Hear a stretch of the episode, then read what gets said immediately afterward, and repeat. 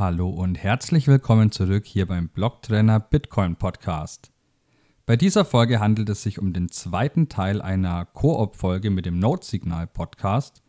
Und zusammen mit deren Host Jan Paul und Jeff, dem Gründer der Raspberry Blitz Schmiede Fulmo, gehen wir den Anfängen und der Vorgeschichte von Bitcoin auf die Spur, die der Journalist Aaron von Wirdum in seinem neuen Buch beschreibt. Über die österreichische Schule und Kryptographie bis hin zu Cypherpunks und Extropians. Wer Bitcoin verstehen möchte, muss dessen Wurzeln verstehen. Den ersten Teil zu dieser Folge findet ihr auf dem Kanal von Notesignal. Wir verlinken euch diesen natürlich unten in den Show Notes. Und jetzt viel Spaß mit Teil 2 der Genese von Bitcoin ich glaube, das Thema Ralph Merkel und hier Stonetta, Haber und Bayer mit äh, Timestamping würde ich jetzt einfach mal überspringen, oder? Ja. Wir hatten es immer kurz genannt, Ralph Merkel ist auch sehr wichtig, kommt mit seinen äh, Merkel Trees und Merkel Proofs, spielt auch alles eine Rolle. Lese es im Buch nach. Viel interessanter, glaube ich, ist es, über die Extropians zu sprechen. Ja, über Are You Serious und Max, Max Moore und Tom, Tom Morrow. Morrow. Tom Morrow, Max Moore, Are You Serious? FM 2030 gibt's auch noch. Ja. Stimmt, genau. Das ist irgendwie eine der wichtigen ja. Figuren da in diesem, in diesem Raum. Aber warum sprechen wir eigentlich über die Extropians im Kontext von Bitcoin? Ja, was sind eigentlich die Extropians? Ja, gute Frage. Was sind Extropians? René, was hast du mitgenommen aus dem Buch? Was sind Extropians? Ja, äh, das war auch einer der der Dinge, die ich durch das Buch tatsächlich neu gelernt habe, weil also die Frage, was zur Hölle hat das mit Bitcoin zu tun, äh, stellt man sich vermutlich, wenn man jetzt zumindest weiß, was Extropians sind.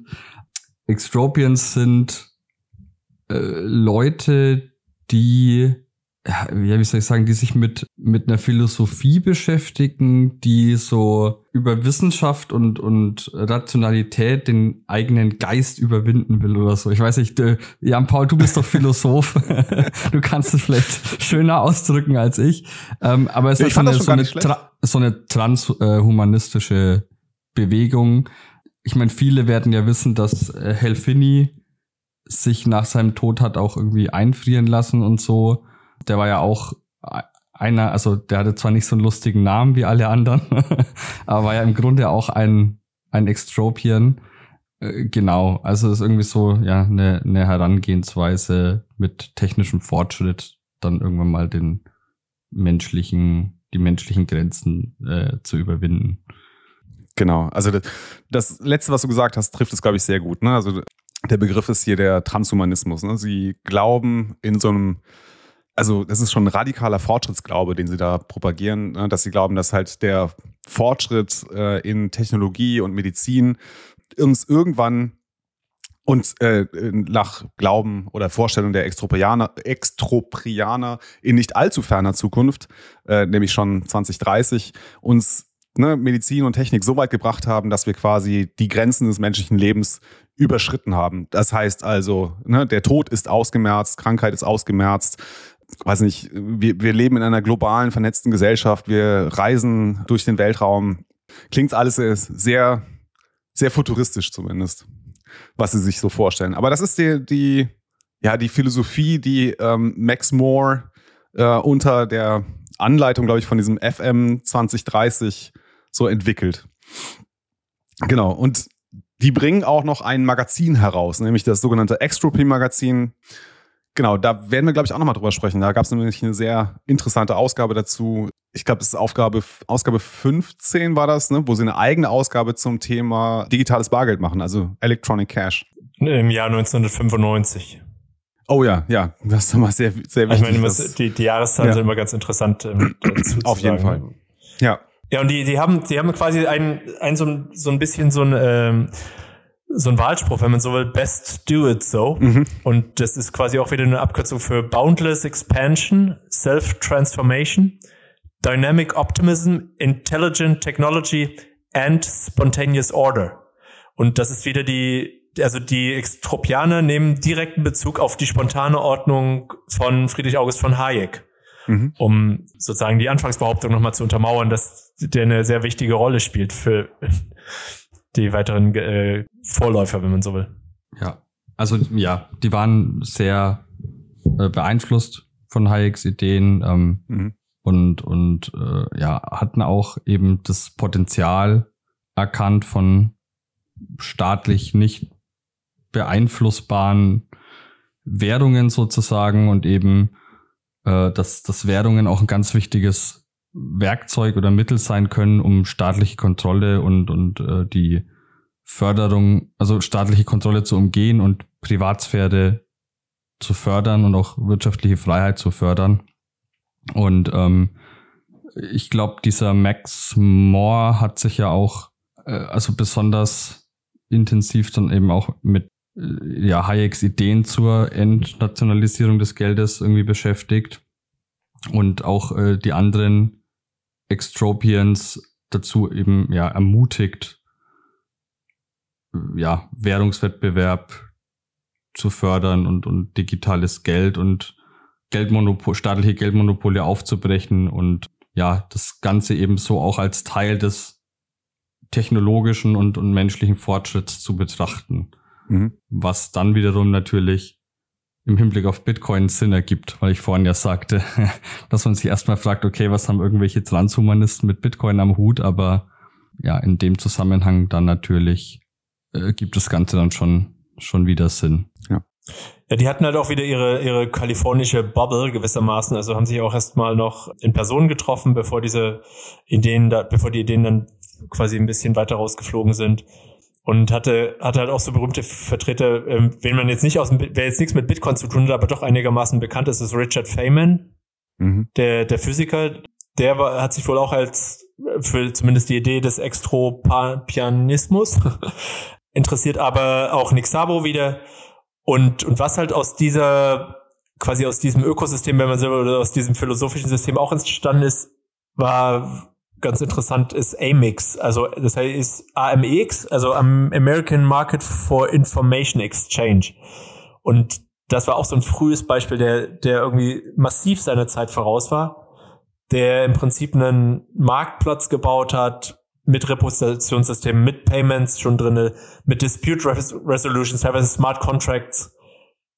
Aber der hat es irgendwie nicht geschafft, sich, sich durchzusetzen. Es gab wahrscheinlich einfach noch nicht den Massenmarkt dafür. Der hatte relativ hohe Markteintrittsbarrieren. Und die Software war aber, glaube ich, auch noch nicht ausgereift, beziehungsweise musste sehr viel selber frickeln und der, es war im Prinzip auch schon eine Verkörperung von so einem Informationsmarktplatz. Und das war, war quasi auch so eine, so eine Leistung von mehreren Leuten, die sich ausgetauscht haben, zu sagen, wir wollen Waren sind sozusagen trivial. Viel interessanter ist doch, wenn wir Informationen austauschen, um damit, und ich weiß nicht, ich glaube, das hat jetzt nichts direkt mit Amix zu tun, mit dem Konzept hinter einem Informationsmarkt. Wenn, wenn Informationen frei gehandelt werden können, gibt es im Prinzip keine Geheimnisse mehr. Und wir, wir können damit quasi auch Monopole durchbrechen, sei es nun wirtschaftliche oder auch staatliche Monopole, weil es immer auch einen Anreiz gibt, Informationen öffentlich werden zu lassen, indem sie einfach bezahlt werden, gewissermaßen, weil es einen Markt dafür gibt. Mhm und irgendwann der Kipppunkt erreicht ist, wo es sich nicht mehr lohnt, für einen einzelnen wirtschaftlich denkenden Akteur Informationen zurückzuhalten, weil es sich mehr lohnt, die Informationen zu verkaufen. Mhm. Und äh, das, ähm, das war sozusagen gewissermaßen ein interessanter, ja, so ein Gedankenansatz, der, der sicher dann später auch äh, andere Online-Märkte zumindest inspiriert ist, hat es, äh, sei es auch nur indirekt und, und auch schon wieder mhm. Sachen ausprobiert hat, die, die später in anderen oder auch heute noch in anderen Märkten Verwendung finden.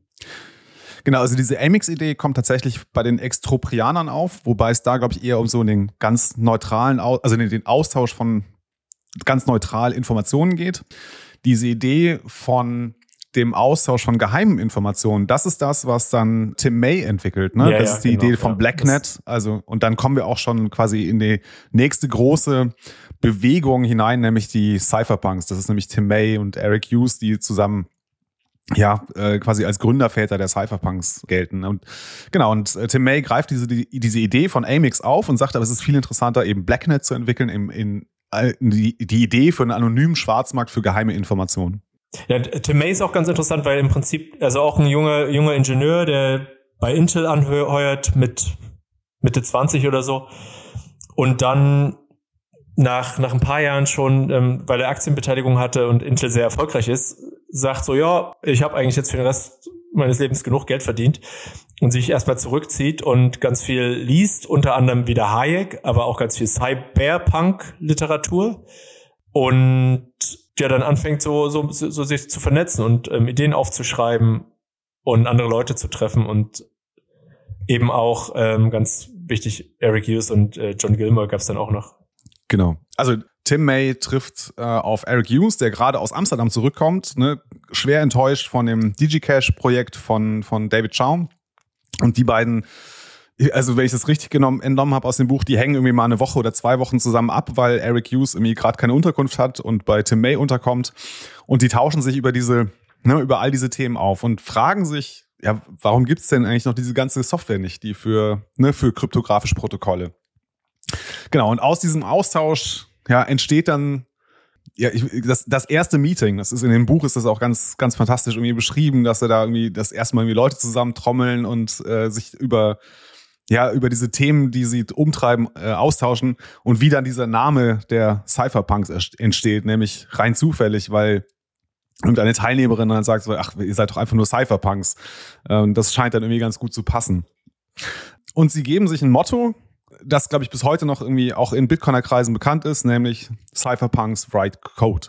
Und damit ist quasi auch schon die Agenda gesetzt. Ne? Sie wollen wirklich das, was irgendwie als theoretische Ideen bei Diffie und Hellman und bei ne, RSA irgendwie rumgeflogen ist, obwohl RSA ist implementiert worden, aber die wollen das wirklich jetzt umsetzen. Die wollen eben ne, die, diese fantastischen Ideen ja, in die Tat bringen. Genau, ja, und das, das machen sie ja auch. Naja, Tim May und Eric Hughes jetzt nicht. Nee, aber insgesamt die, die, ähm, die Cypherpunks und die Cypherpunk, ja. die werden dann, äh, organisieren sich über eine Mailingliste, die dann quasi zu einem ersten frühen Internetphänomen wird. Ich glaube, 1993 schreibt dann auch Wired darüber und mhm. wenn man sich dann so die Abonnentenliste aus heutiger Sicht anschaut, liest sich das halt auch so ein bisschen wie das Who is Who des Internets. Also es waren auch Elon Musk war wohl auch mit drauf. Also der hat jetzt vielleicht nicht unbedingt was geschrieben, aber zumindest hat es verfolgt, wie auch Mark Andreessen ist relativ bekannter, mittlerweile Investor. Und das sind die beiden, die mir jetzt einfallen, aber eben ähm, so auch ich, also im Prinzip, ich glaube, wenn man sich 19 in frühen 90er mit dem Thema beschäftigt hat und äh, ist man um die Cypherpunk-Mailingliste nicht drumherum gekommen und dort wurden dann eben ganz zukünftig ganz viele Ideen, insbesondere zur Verschlüsselung, aber auch zu, zu digitalem Geld diskutiert. Und ich denke auch, das war für Aaron wiederum eine sehr reiche Quelle, mhm. weil da ja natürlich viele Gedankengänge auch heute noch dokumentiert sind. Julian Assange war doch auch noch einer. Genau, Julian Assange war dabei. Stimmt, ja. mit drauf, drauf waren. In dem Zusammenhang dann, weiß nicht, ist wahrscheinlich jetzt ein paar Punkte die wir überspringen, aber ich glaube, die sind relativ unwichtig. Aber was wichtig ist, ist, finde ich, auch der, die Rolle der Cypherpunks in den, in diesen Crypto Wars oder sogenannten Crypto Wars in den äh, Anfang, Mitte 90er müsste das gewesen sein. Ja, Anfang, so ja. erste, erste Hälfte. Äh, genau, wo äh, gab es ja diesen Clipper-Chip, also ein, ein Computerchip, der sozusagen eine, ein Hintertürchen äh, eingebaut hatte, damit Regierungen äh, ja auf die Daten sozusagen oder auf, ne, darauf zugreifen kann. Und äh, da, also das war, glaube ich, so der Grundstein für diese Crypto Wars. Und die Cypherpunks waren sozusagen die, die andere Seite in diesem Krieg, die sich eben dafür eingesetzt haben, dass es starke Kryptographie geben darf um auch ja die Privatsphäre von, von Menschen, Individuen, Privatpersonen vor ja, der Regierung oder Regierungssystemen zu schützen. Ja, so ganz grundlegend, warum die, warum es überhaupt einen Krieg oder diese Auseinandersetzung gibt, das ist ja im Prinzip die Auseinandersetzung von der Öffentlichkeit beziehungsweise ein paar Cypherpunks mit der amerikanischen Regierung, weil Verschlüsselung, starke Verschlüsselung als Waffe deklariert wurde, wird genau. Mhm. und deswegen nicht exportiert werden darf in, in andere Länder. Und da gibt es, da, da knirscht es dann quasi, weil das ähm, irgendwie nicht so richtig funktioniert mit dem Internet und, und dem und Code. Und wie, wie kann man das jetzt überhaupt durchsetzen, so ein Verbot? Und was sind die Restriktionen und oder wie kann man das überhaupt, wie kann man das ahnden, wie kann man das verhindern? Wie wir heute wissen, gar nicht. Aber ja. Genau, und das ist, das ist ja, so, der Clipper-Chip wird quasi gehackt und es wird von Cypherpunks nachgewiesen. dass die, dass die Verschlüsselung ausschaltbar ist. Netscape gilt als unsicher, weil die absichtlich nur eine, ich glaube, es war 40-Bit-Verschlüsselung einbauen, die dann aber auch geknackt wird in, eine, in einem Wettbewerb, den, wenn ich mich recht erinnere, Helfini ausruft. Aber Netscape will eben auf der sicheren Seite sein. Wenn Software exportiert, darf es keine starke Verschlüsselung exportieren. De facto haben sie dann aber ähm, ja nur eine sehr, sehr schwache, knackbare Verschlüsselung. Und du hattest es vorhin schon erwähnt, Adam Beck produziert ein T-Shirt, Ah nee, vor, vorher, ähm, vorher äh, druckt Phil Zimmerman, der Erfinder oder Entwickler von PGP, ähm, seinen kompletten Code, also von, von quasi E-Mail-Verschlüsselung in ein Buch und fragt dann, ob er das verkaufen darf. Und dann ist natürlich, natürlich, du hast ja, ähm, es gibt Freedom of Speech, also freie Rede, und das ist ein Buch, und natürlich darfst du es verkaufen und auch exportieren. Und damit werden diese, diese Widersprüche sehr stark in Szene gesetzt. Und das ist, findet ja auch schon eine breite Unterstützung in, eine relativ breite Unterstützung in den USA, also die Electronic äh, Frontier Foundation, die das ist so die Entsprechung vom Chaos Computer Club wahrscheinlich in Deutschland, also in den USA.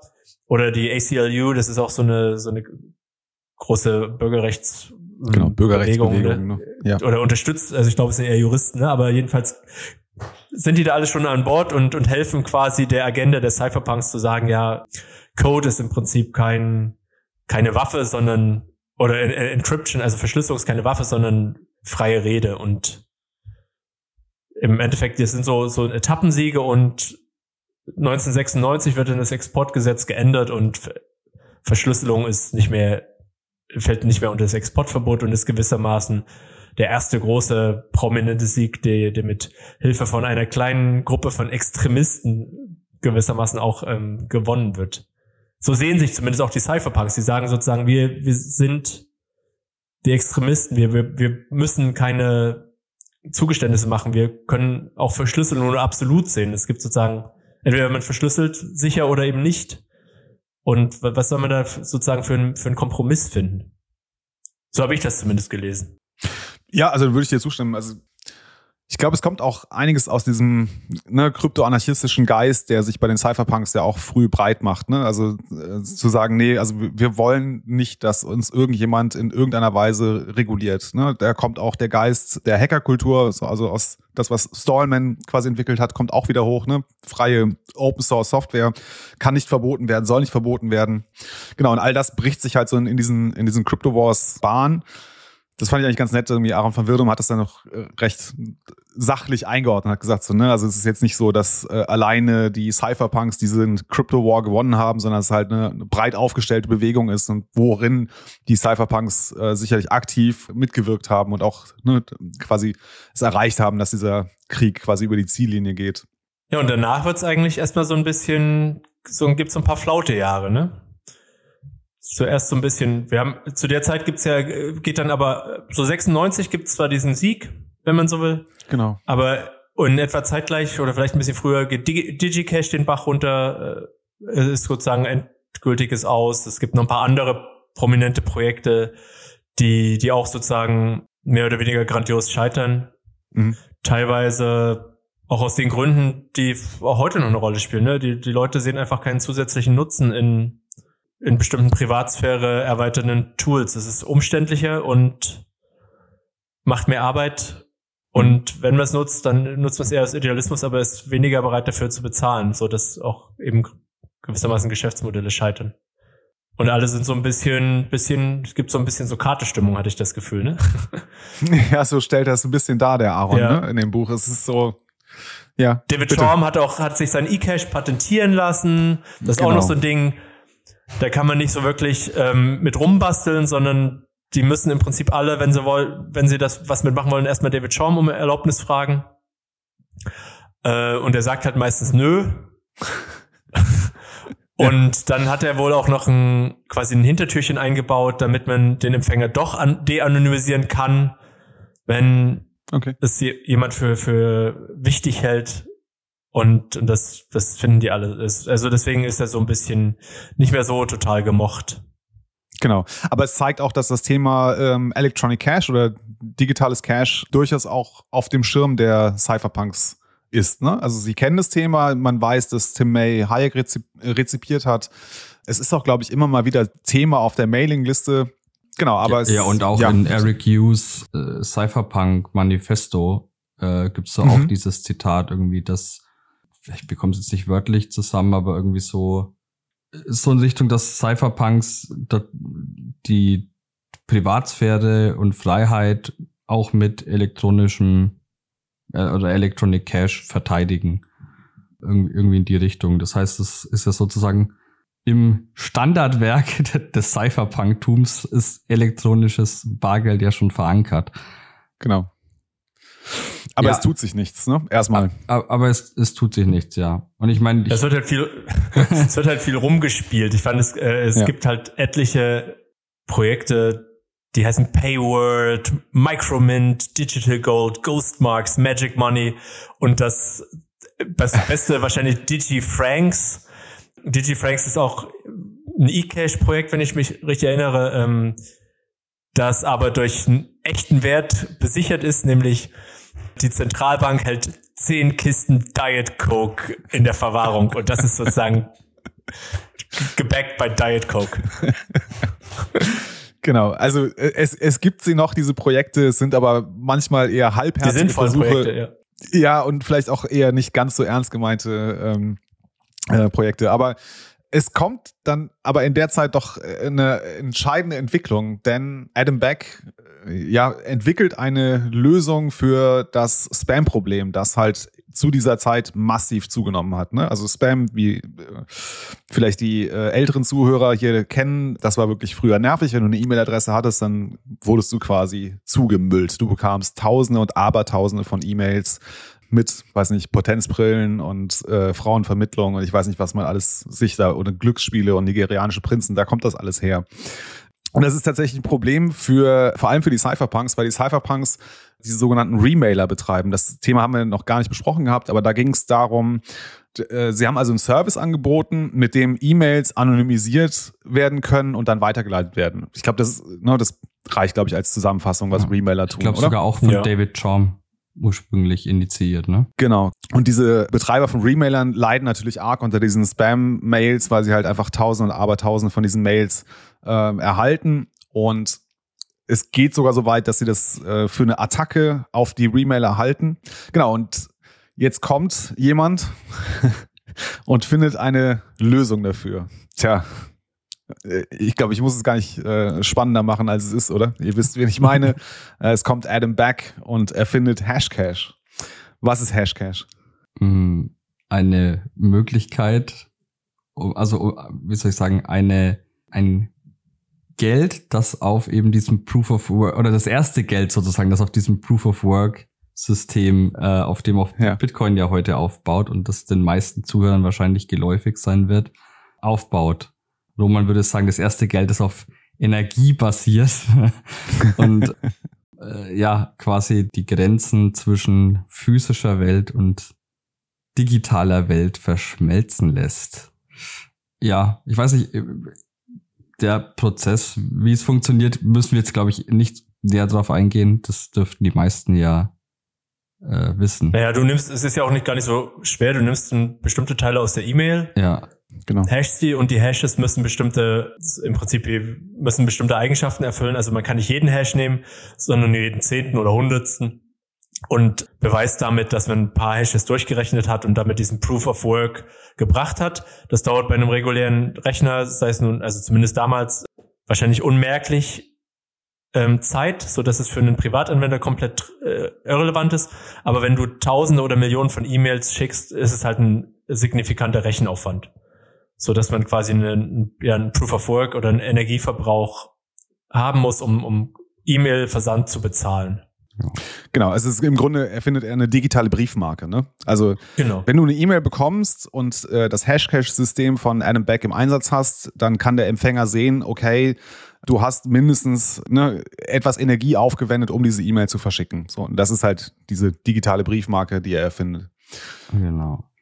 Äh, aber Aber es er, reicht noch nicht für, äh, für digitales Geld. ja, das hat er relativ schnell erkannt, dass zu einem digitalen Geld, insbesondere zu einem dezentralen digitalen Geld, das eben frei von Zensur und, und äh, Einflussnahme und, und äh, ja, einzelnen Entitäten sein soll, dass da eben das Proof of Work alleine nicht reicht. Und dazu fällt mir nämlich gerade ein, da haben wir vorhin, haben wir ja äh, hier Stornetter and Haber übersprungen. Mhm. Aber eigentlich so im Hinblick auf Bitcoin ist es ja schon, also das ist ja sozusagen die Erfinder der Blockchain, also nicht wirklich, aber äh, zumindest der, der, der Grundlagen dafür.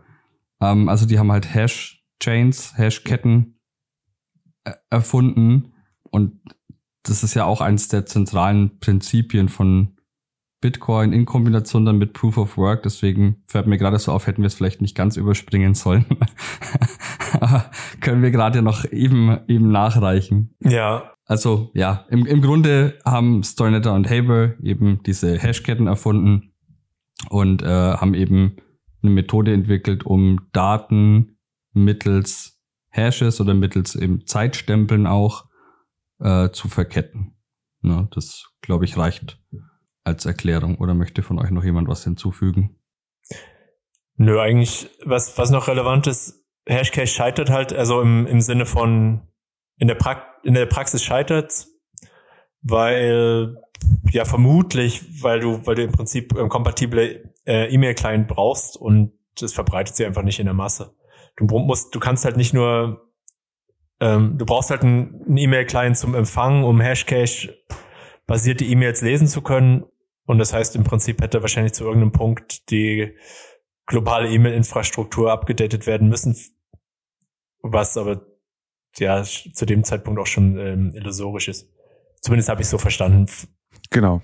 Ja, so beschreibt es äh, Aaron von Wirdum auch ja. in dem Buch. Ne? Es gibt so ein bisschen so ein Henne-Ei-Problem weiß nicht, ob ich es jetzt nochmal rekonstruiert kriege. Auf jeden Fall, äh, du hast auf jeden Fall recht. Das, das reicht, ja. Genau, aber du hast recht, es, es kommt nicht wirklich zum Fliegen. Er implementiert es zwar, es gibt eine Lösung, man könnte es einsetzen, es wird auch, ne, äh, wenn ich mich richtig erinnere, gibt es auch irgendwie zwei Firmen, die das implementieren. Ich glaube, Apache oder so äh, hat das auch mal drin.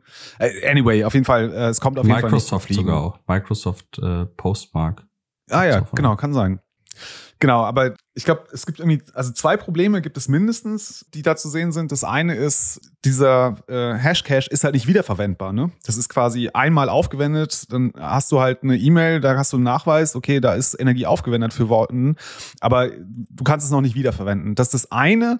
Und das zweite ist, dass es auch nicht knapp ist, weil halt klar ist, dass mit äh, der Entwicklung der ja, äh, Rechenkraft der, der Computer ähm, ne, immer mehr von diesem Hashcash erzeugt werden kann. Und das sieht Adam Beck auch schon recht früh, dass ne, diese beiden Eigenschaften von einem Electronic Cache äh, mit Hashcash nicht erfüllt sind. Aber es ist ne, nicht zu Unrecht einer der ja, vor, nicht Vorläufer, aber es ist einer der Bausteine, einer der wesentlichen Bausteine, die halt für richtiges Electronic Cache benötigt werden. Ja. Genau, so ein Fun Fact war nur noch, dass eigentlich ein so komplett unbeachtet von der ganzen Cypherpunk-Szene ein paar Jahre vorher äh, zwei Wissenschaftler das schon ähnliche Systeme entwickelt haben. Aber es ist aus heutiger Sicht plausibel, dass das einfach in einer komplett anderen Bubble stattgefunden hat, so, hat, so dass von den Cypherpunks das überhaupt keiner auf dem Schirm hat oder irgendwie nur wusste. Ja. Das weiß man heute, weil heute, das kann, kann man sozusagen nachträglich äh, draufschauen, aber wahrscheinlich ist es damals einfach unterm Radar geflogen. Ja, ja. ja. Gut, und dann kam Nick Sabo. ja, genau. Dann kommt, dann kommt Nick Sabo. Ja, Nick Sabo, äh, wir haben den Namen, glaube ich, nicht so oft genannt, aber Nick Sabo, es lohnt sich vielleicht noch zu erwähnen, er ist Extroprianer, er ist äh, Cypherpunk, er ist Kryptoanarchist, er war bei David Schaum bei Digi, DigiCash, hat da mitgearbeitet. Da gibt's auch noch ein Foto aus dem, äh, aus dem Office, wo sie äh, zusammensitzen.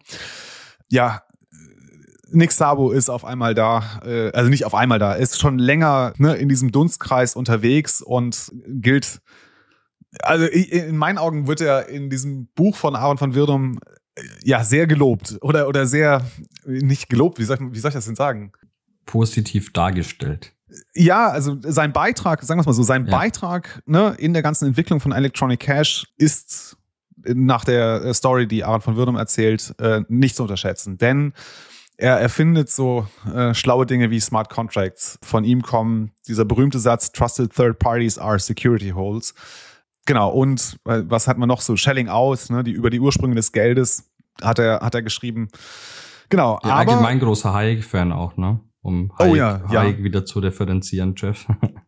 Ja, also er hat ja mit Shelling Out dann im Prinzip nochmal eine eigene, eigene Research betrieben und nochmal die Geschichte des Geldes gewissermaßen aus, aus seiner Sicht nacherzählt.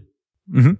Und ja, ich glaube, es ist auch heute noch lesenswert, ist ja gewissermaßen auch schon Grund, Grundlagenwerk. Auf jeden Fall. Also ich äh, kann diesen Artikel auch nur sehr empfehlen, weil also das, was für mich da am meisten herausgestochen hat, war also nicht nur die äh, breit aufgestellte Forschung, die Nick Szabo betrieben hat, sondern vor allem dieser Begriff der unforgeable costliness, ne? also der unverfälschbaren Kostbarkeit. Das ist, arbeitet er ja als eines der ja, Wesensmerkmale von äh, Protogeld, also ersten oder frühen Geldformen heraus. Genau, aber lest Shining Out, gibt es bei Apricomedia auf der Webseite. Ähm, sehr interessanter, sehr lesenswerter Artikel. Ja, und nicht nur Theorie, Theorie Cypherpunks Write Code. Deswegen ah, nee. macht er auch sein. Nicht, oder? Ja, bin ich jetzt nee, falsch? Äh, ja, das, äh, ja, müssen wir aufpassen, weil ähm, also er entwickelt äh, die Idee für Bitgold, aber Bitgold wird nie implementiert. nie implementiert. Das heißt, es bleibt ein reines Proposal. Ne? Also es ist auch nur ein reines Theoriewerk, das nie in, äh, in Code umgesetzt wird. Ah, okay. Ja gut, den, den Teil habe ich mir jetzt übersprungen in meinen Notizen. ähm, ja.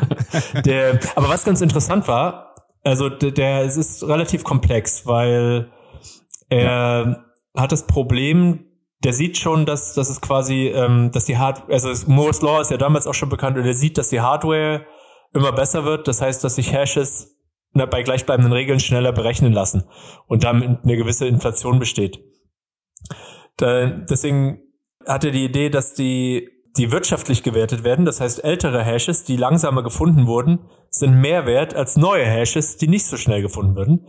Deswegen überlegt er sich eine, dass es eine Bank braucht und die nimmt verschiedene Hashes, also neue und alte Hashes verpackt die in kleine Bündel, macht daraus einen Mittelwert, emittiert darauf wieder einen eCash-Token und diese eCash-Tokens sind im Prinzip dann alle das gleiche Wert, im Prinzip mit, Digi mit Hashes gebackt, wobei die Hashes aber unterschiedlich stark bewertet werden. Und diese, diese eCash-Tokens sind dann auch wieder äh, fungibel, das heißt untereinander austauschbar. Weil sie, ungef weil sie alle denselben Wert haben, den aber in dem Fall die zentrale Verwahrstelle bestimmt. Was aber eigentlich ganz interessant daran ist, wie ich finde, also ist, dass er damit ja eigentlich auch schon NFTs erfunden hat oder es beschreibt. Weil im Endeffekt ist ja im Bitgold sind diese, diese Hash-Pakete ja im Prinzip NFT-Pakete, die non-fungible sind und dann fungibilisiert werden, indem man sie wieder zu Paketen mit gleichem Wert verpackt.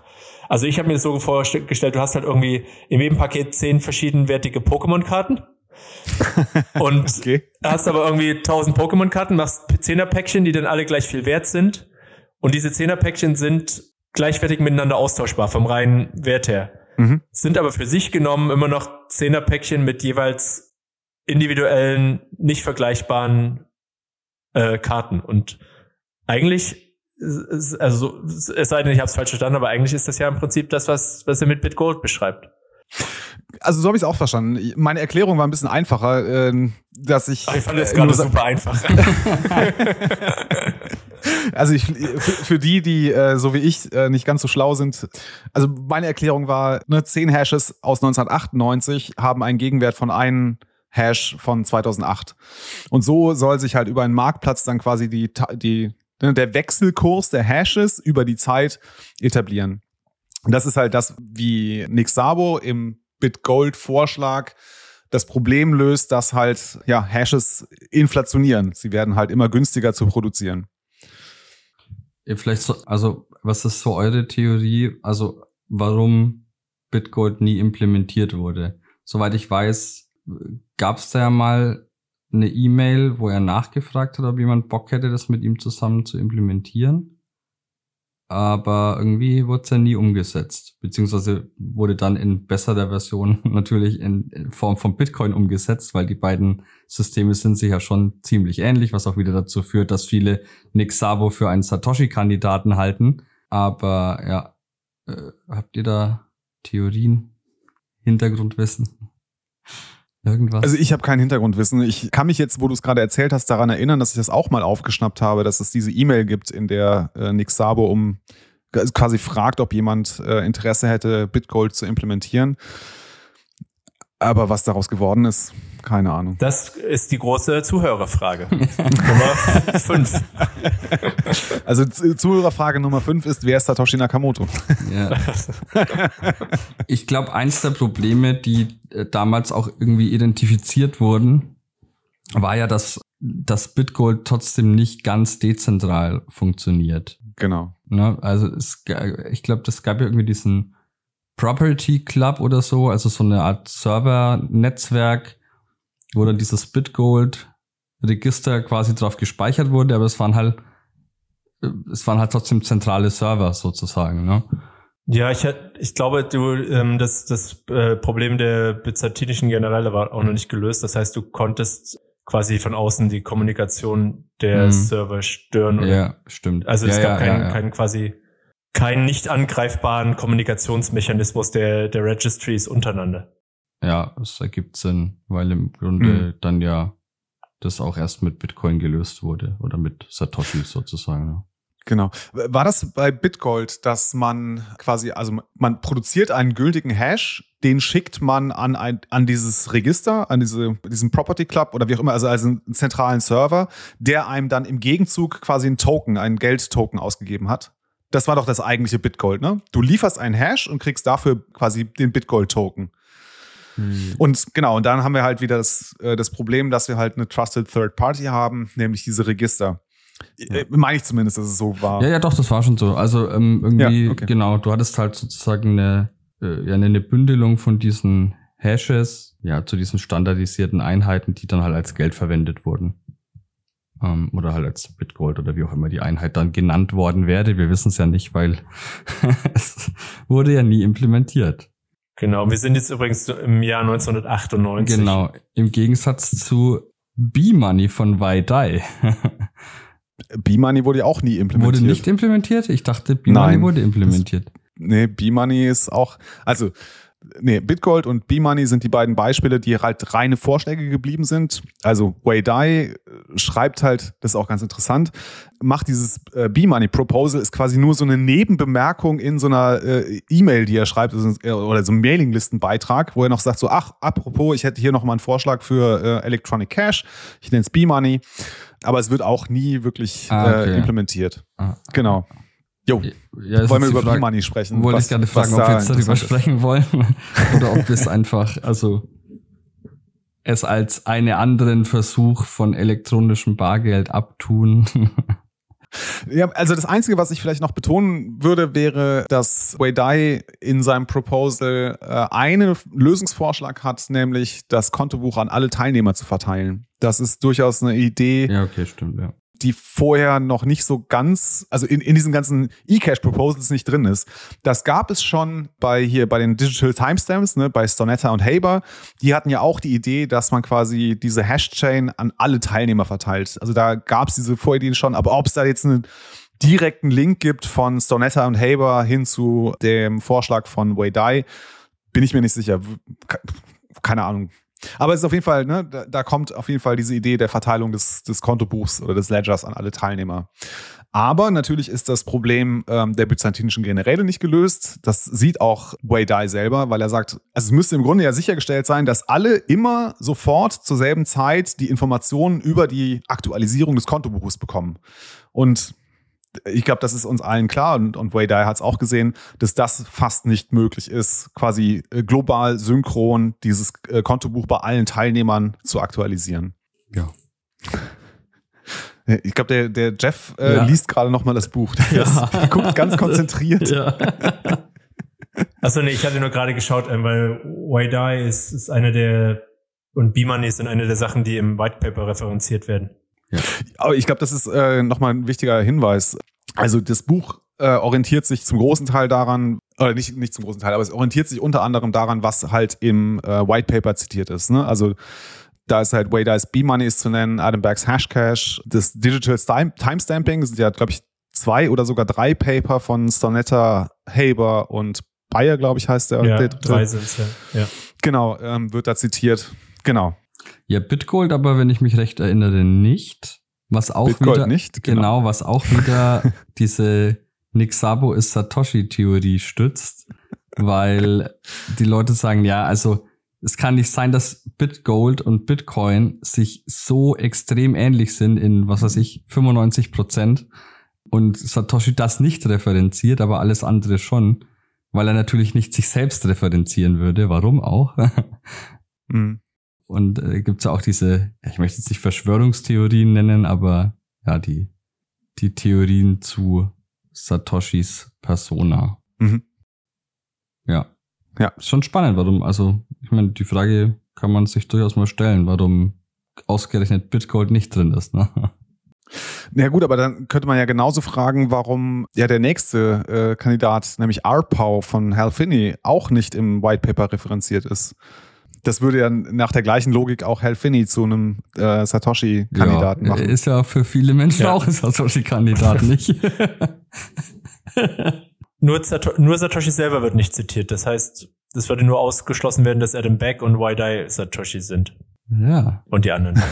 Theoretisch könnten Alle auch, anderen können theoretisch sein. könnten auch wir Satoshis sein. Ich werde auch nicht, Ja, ich werde auch nicht referenziert. Also vielleicht hier dann ein Hinweis, den wollte ich eigentlich ganz am Ende bringen, aber ähm, also wenn ihr jetzt äh, uns jetzt bis hierhin zugehört habt und immer noch nicht euch entschlossen habt, das Buch zu kaufen, dann möchte ich euch darauf hinweisen, dass Aaron von Wirdum selber in äh, dem Podcast äh, Bitcoin Takeover bei Vlad Kostea gesagt hat, dass er glaubt, dass Satoshi Nakamoto in seinem Buch auftaucht, aber er möchte nicht verraten, wen er für den Kandidaten hält. Also wenn ihr herausfinden Oh. wollt, wer Satoshi Nakamoto ist, Aaron von Wirdum glaubt, dass er in seinem Buch erwähnt wird. Hm. Ja, ich hatte das so einen Moment, wo ich dachte, ah, Aaron, was willst du uns sagen? Jetzt, wo du das sagst, Ja, kommt ja, wieder alles zusammen. Ja, okay, ich war, jetzt muss ich, dann muss ich ja doch noch mal das Buch lesen. Oder durchsuchen. Es gibt's übrigens Ja. auch online nach wie vor, ne? Äh, ja, ja, ja. das Creative. Commons ähm, veröffentlicht. Also, Genau. Packen wir euch auch in die Shownotes. Ne, da müsst ihr das Buch nicht kaufen, wenn ihr nicht möchtet, äh, sondern könnt es da nachlesen. Das ist noch von Google Drive, wo das drauf liegt. Haben Ja. wir noch was zu B-Money? B-Money. Oh, äh, bei B-Money kommt noch äh, Difficulty Adjustment. Ah, Das taucht bei äh, Wei Dai in seinem Proposal auch auf. Also ganz kriege ich es aber nicht mehr zusammen. Also der hat es da irgendwie schon drin, dass man irgendwie die Schwierigkeit anpassen muss für den gültigen Proof of Work, für die Ausgabe neuer Geldtokens. Oh, aber also äh, warum und wie kriege ich jetzt ehrlich gesagt nicht mehr zusammen. Ja, ich auch nicht. Ja, ich glaube, glaub, im Grunde ist das jetzt auch in unserem Zusammenhang jetzt hier nicht so ultra wichtig, oder? Ja, Also, ja nee. die Leute sollen das Buch lesen. Genau. Ja, also das ist, äh, wir sind im Jahr 1998. Ne? Interessanterweise kommen die Vorschläge ähm, Bitgold und B-Money ziemlich kurz nacheinander. Es dauert nur, es sind wenige Wochen oder Monate, die da nur zwischenliegen zwischen diesen beiden Vorschlägen. Aber dann kehrt tatsächlich äh, Ruhe ein. Ne? Es ist erstmal passiert nicht mehr viel, bis dann 2005 Hal Finney RPOW, also RPOW, ja nicht nur beschreibt, sondern er tatsächlich diesen Vorschlag auch implementiert. Das heißt, es gibt eine funktionierende, funktionierenden Code, den Hal Finney auch selber geschrieben hat. Ja, und das ne, POW, also das POW kennen wir natürlich aus Proof of Work und das R steht für reusable, für wiederverwendbar. Und das deutet schon darauf hin, dass Hal Finney sich eben genau dieses Problems der Wiederverwendbarkeit von Hashes äh, angenommen hat und er hat da eine Lösung, die allerdings sehr zentralisiert ist. Ne, Also Reusable Proof of, Proof of Work ist auf einen zentralen Server angewiesen. Ne? Genau, so war das. äh, ja, ich weiß, also ja, ist auch bewusst, glaube ich, so integriert, implementiert, ähm, weil ich glaube, diese Dezentralität oder diese, dieses Nutzen von dezentralen Strukturen war ja noch gar nicht so wirklich, also haben die auch die anderen ja nicht so wirklich äh, geschafft. Zumindest nicht so, dass eben äh, das Problem der byzantinischen Generäle gelöst ist und Mhm. Dafür gab es einfach zu dem Zeitpunkt noch keine Lösung, deswegen musste sich Helfini für sein äh, Reusable Proof of Work auch auf ja, zentrale Strukturen irgendwie verlassen oder zentrale Server verlassen. Und es gab eine Methode, oder was heißt eine Methode? Er hat das doch irgendwie versucht, die, diese zentralen Serverstrukturen irgendwie hardware-seitig zu sichern oder so. Weil ich komme da gerade nicht drauf, wie das, wie das war. Ja, also ob ich es so ganz zusammenkriege, bin ich mir auch nicht sicher, aber ich kann es ja mal versuchen. Also er hat einen bestimmten Computer von IBM benutzt und dieser Computer hatte einen sicheren Private Key äh, in sich und dann kommt sowas, das nannte sich dann Remote Assistation. Also irgendwie konnte man eben mit diesem Private Key, der auf der Maschine auf dieser IBM-Maschine läuft, auf der dann auch der Code, also RPOW lief, konnte man quasi nachweisen, dass diese Maschine, dieser IBM-Computer tatsächlich auch den Code laufen lässt, den ähm, Hal Finney veröffentlicht hat. Ne, also quasi du kannst, also so wie wir es heute, nicht selbst, es klingt so selbstverständlich, aber so mhm. wie wir es heute kennen würden, ne, du kannst quasi äh, ne, den, den Code signieren und äh, ne, mit diesem Private Key und dann kannst du damit quasi feststellen, okay, dieser äh, dieser Computer, dieser zentrale Server lässt tatsächlich den Code laufen, den Hal Finney veröffentlicht hat. Und dann kann ich halt, weil es free und open source ist, kann ich halt nachprüfen, okay, was tut dieser Code eigentlich? Hm. Was mich, was mich ein bisschen wundert, also AirPow oder RPow hatte jetzt zum einen auch dieses äh, Henne-Ei-Problem, aber viel wichtiger fand ich in dem Zusammenhang, warum es schlussendlich ja an seine Grenzen gestoßen ist oder gescheitert ist, ist, dass obwohl diese, obwohl das Problem in dem Sinne mit äh, B-Money, glaube ich, und, und äh, Bitgold ja schon einigermaßen gelöst war, hat die, ähnlich wie bei Hashcash, eben diese Inflationserwartung durch technologischen Fortschritt, die hat auch Helfini mit seinem Reusable Proof of Work irgendwie nicht bedacht, was mich wundert, weil eigentlich war das Problem ja schon bekannt zu dem Zeitpunkt. Ja, wahrscheinlich hat er einfach keine Lösung gehabt, oder? So habe ich das verstanden. Ja, aber gab's, also gab's nicht schon, ich überlege hm. gerade, ob's nee, schon eine also, Lösung dafür gab, dass die, also um die Inflation zu begrenzen, aber eigentlich nicht, ne? Das ist das, kam dann also, auch soweit ich das gelesen ne? habe, ist das dann, ist dieses Difficulty äh, Adjustment dann eben eine der, der Neuerungen, die Bitcoin noch dazu gebracht hat. Ja, klar, macht Das gab ja, ja, klar, es vorher so noch nicht. Ja, ja, ja. Also nicht so wie bei Bitcoin. Das ist das eine der ja. zwei oder drei wirklich neuen Aspekte, die, die nicht in Anführungsstrichen geklaut sind, sondern die, die äh, neue Gedankenleistung reinbringt. Ja, um diese ähm, drohende Inflationierung oder im Fall von Bitcoin wäre es dann ja eine äh, Erschöpfung der Neuschöpfung ähm, abzuwenden. Und das gleich zu halten. Ja, das hm. dachte ich auch immer, aber du hattest doch vorhin gemeint, dass äh, B-Money schon eine Art Difficulty Adjustment damit reingebracht hat. Oder täusche ich mich da jetzt? Ja, das hast du gesagt, das äh, kann ich mich nicht, kann ich mich auch nicht dran erinnern. es gab, also. es gab bei, es gab bei Bitcoin Gold wohl konzeptionell so eine Art Timestamp, um die Zeiten zwischen den, den Hashes ähm, zu tracken, aber das ist nicht in dem Sinne ein Difficulty Adjustment, wie es bei Bitcoin funktioniert, okay, sondern verstehe, ja. also man, man könnte, das wurde noch nicht so, zumindest noch nicht so gedacht. Das heißt, du konntest da schon gewissermaßen irgendwie, ich meine, es wurde eh nicht umgesetzt, von daher ist es ah. auch, aber, aber es gab, gab da so eine Art ähm, Versuch, eine Anpassung, aber es war kein, mhm. kein, kein, nicht das, was wir heute als Difficulty Adjustment bezeichnen würden. Okay.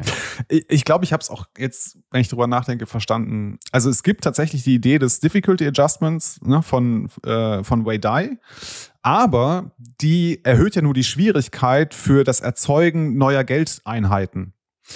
Sie begrenzt aber nicht die Menge der überhaupt erzeugbaren Geldeinheiten. Und das gleiche Problem hat dann auch äh, Arpo von Hal Finney. Er kann zwar ich weiß nicht, ob er es auch drin hatte, aber er könnte halt auch so ein ähm, Difficulty Adjustment drin gehabt haben. Ähm, also sodass ich, es halt immer ich, schwieriger wird. In meinen Notizen steht, es ist explizit kein Difficulty Adjustment drin. Ah, okay, ja, das mag sein. Aber also er wäre auf ja. dasselbe Problem gelaufen, ne? Weil es ist, ne, weil es halt einfach die, die, die Geldmengenbegrenzung einfach nicht da ist, sondern es ist einfach klar, RPOW, die Geldeinheit, wird immer weiter zunehmen. Und damit hast du halt immer das Informationsproblem und dann weißt du halt, also warum soll ich heute einen RPOW-Token halten, wenn ich weiß, dass er in Zukunft entwertet, weil er halt ne, äh, nur die, weil die quasi nur einen kleineren Anteil der mhm. Gesamtgeldmenge darstellt. Das Problem hat tatsächlich auch ähm, Hal Finney, auch wenn er jetzt Difficulty Adjustment nicht drin hat, aber er läuft in dasselbe Problem. Das auch, glaube ich, dann B-Money hätte. Ne? Ich glaube, das würde, würde auch bei B-Money passieren. Auch dort gibt es ja keine begrenzte Geldmenge, sondern nur quasi eine Anpassung an die, an die Emission, also in welchem Rhythmus du neue Geldeinheiten emittierst, aber nicht wie viele. Ja. Gut. oh, haben wir es geschafft, oder? Naja, noch. Das war also, die Geschichte des elektronischen Geldes. naja, ähm, nicht wirklich, oder? Es ist ja, also die Suche hat ja noch weiter angedauert, dann, bis Bitcoin kam. ja. Also, ja, ein bisschen, ne, aber nicht mehr viel. Nein, nicht mehr viel, nein, klar. Also wir sind schon am Ende sozusagen von, von den Vorläufern von Bitcoin. Genau, wir haben dann noch so ein bisschen Dotcom-Blase und auch die Finanzkrise Gab es nicht noch das auch noch so ein e- E-Gold zu der Zeit dann? Ja, ich, das gab's auch. Ich glaube, das ist eher so ein bisschen, das hatte jetzt nicht so viel mit den technischen Voraussetzungen nee, zu tun. Eher, das ist, war so, war ein relativ erfolgreiches, globales, goldgedeckeltes System. Aber so gesehen eine Excel-Liste. Ähm, also ich glaube, technisch war es nicht so, so krass. Es gab jemand, also es war auch von dem Free Banking inspiriert oder von der allgemeinen Golddeckung von einem Amerikaner, der dann gesagt hat, das mache ich und es wurde wohl relativ dezentral das Gold aufgehoben. Du konntest das bei verschiedenen Emittenten einkaufen und dann hast du quasi Goldtoken gekriegt, die im Internet verschickt werden konnten, um damit zu bezahlen. Und das war recht erfolgreich. Und dann, das war auch nicht illegal, aber dann kam irgendwann 9-11 und alle wurden ein bisschen paranoider und dann wurde es im Prinzip geschlossen und der, der Erfinder ist da relativ glimpflich ähm, rausgekommen. Also hat natürlich wirtschaftlichen Schaden gehabt, aber weil hat nicht die üblichen Strafen gekriegt, die man heutzutage gewohnt ist. Kein, keine 30 Jahre und nochmal lebenslänglich drauf, sondern so eine moderate Strafe. So, oder wenn ich weiß gar nicht, ob der überhaupt im Gefängnis war, aber jedenfalls war das alles so. Der hat so ein bisschen in der Grauzone gearbeitet, aber in der Grauzone, wo es einfach wo noch keiner so richtig nachgedacht, darüber nachgedacht hatte. Und dann, was aber illustriert hat, dass es, dass zumindest zentrale Systeme auch angreifbar sind und früher oder später ähm, auch angegriffen werden. Und das war so, ich glaube, Egold sollte das nochmal ähm, illustrieren. Man könnte auch Liberty Reserve ranziehen als Beispiel, was im Buch gar keine Erwähnung spielt, aber es war ein mhm. ähnliches, es war quasi ein dollargedecktes Zahlsystem, was sehr erfolgreich war, aber eben auch ein, quasi ein Dorn im Auge der amerikanischen Behörden und dann irgendwann geschlossen wurde. Und es ist dabei auch immer fraglich, wie hoch die, die Begründungen sind. Ja, zumindest bei Liberty Reserve war es mehr so die, die kriminelle Seite, das, was man gewohnt ist. Bei eGold war es im Prinzip einfach nur eine bestehende, eine, eine nicht vorhandene Regulierung, beziehungsweise so ein bisschen so, ja, es könnte auch, ist eigentlich blöd und macht das mal nicht und wurde dann irgendwie so einen regulatorischen Falle gefangen. Er musste nachweisen, dass er es darf, aber äh, dafür hat er nicht, äh, da haben die Behörden nicht mitgespielt und sich gegenseitig im Wege gestanden und sowas. Aber jedenfalls ist das eine ganz interessante Geschichte mit dem E-Gold. Hat jetzt aber, ich glaube, mit Bitcoin selber nichts. Also nicht, nicht sozusagen wirklich, dass man da eine richtige Timeline draus bauen kann, dass es jetzt ein zwingender Vorgänger von Bitcoin war und dass es für Bitcoin irgendwas geschaffen hat. Es hat vielleicht bewiesen, dass es einen Markt für ein globales Internetgeld gibt, aber das ist jetzt auch nicht E-Gold spezifisch. Ne? Man könnte auch sagen, dass es auch viele andere Zahlungssysteme geschaffen haben, die halt auf Fiat basieren. Aber trotzdem spannend. Also die E-Gold-Geschichte für sich ist auch ähm, super spannend. Hm. Jo. Und dann kommt noch Bitcoin. Ach, was? Nee, jetzt? Ja.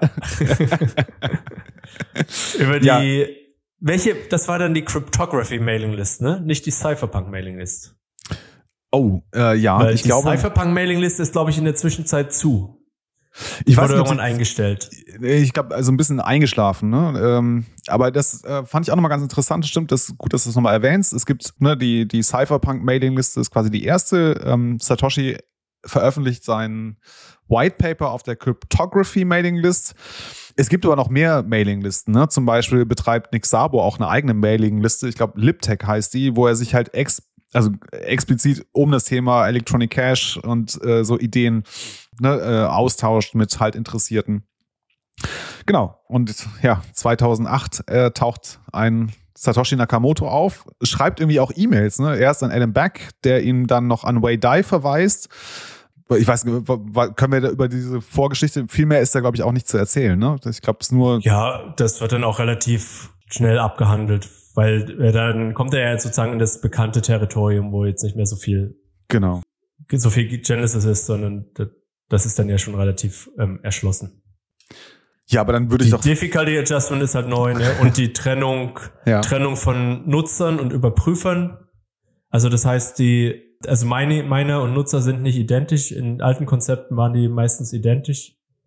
Zum, also jetzt äh, bei Hashcache zum Beispiel ist ja auch derjenige, der den Hash erzeugt, gleichzeitig der Nutzer.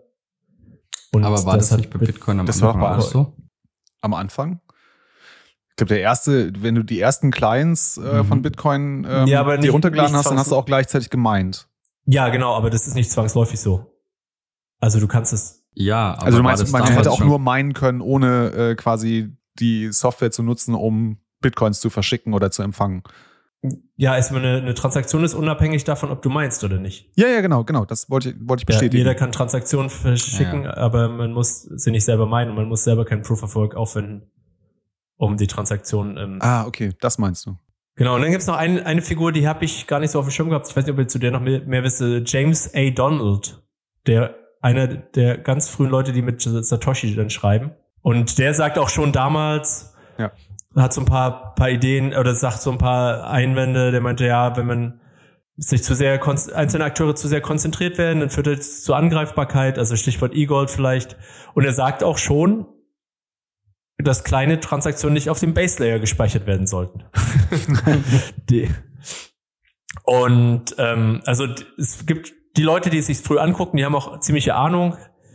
Helfini ja auch. Der, der Helfini war eh so ein, so ein gewissermaßen so ein Mentor für viele Projekte. Er hat einen guten Überblick und gibt meistens den Projekten auch direktes Feedback, Mhm. wo sie Schwachstellen haben, was gut funktioniert, was nicht gut funktioniert, woran die das erinnert, wo sie vielleicht noch nachschauen sollten.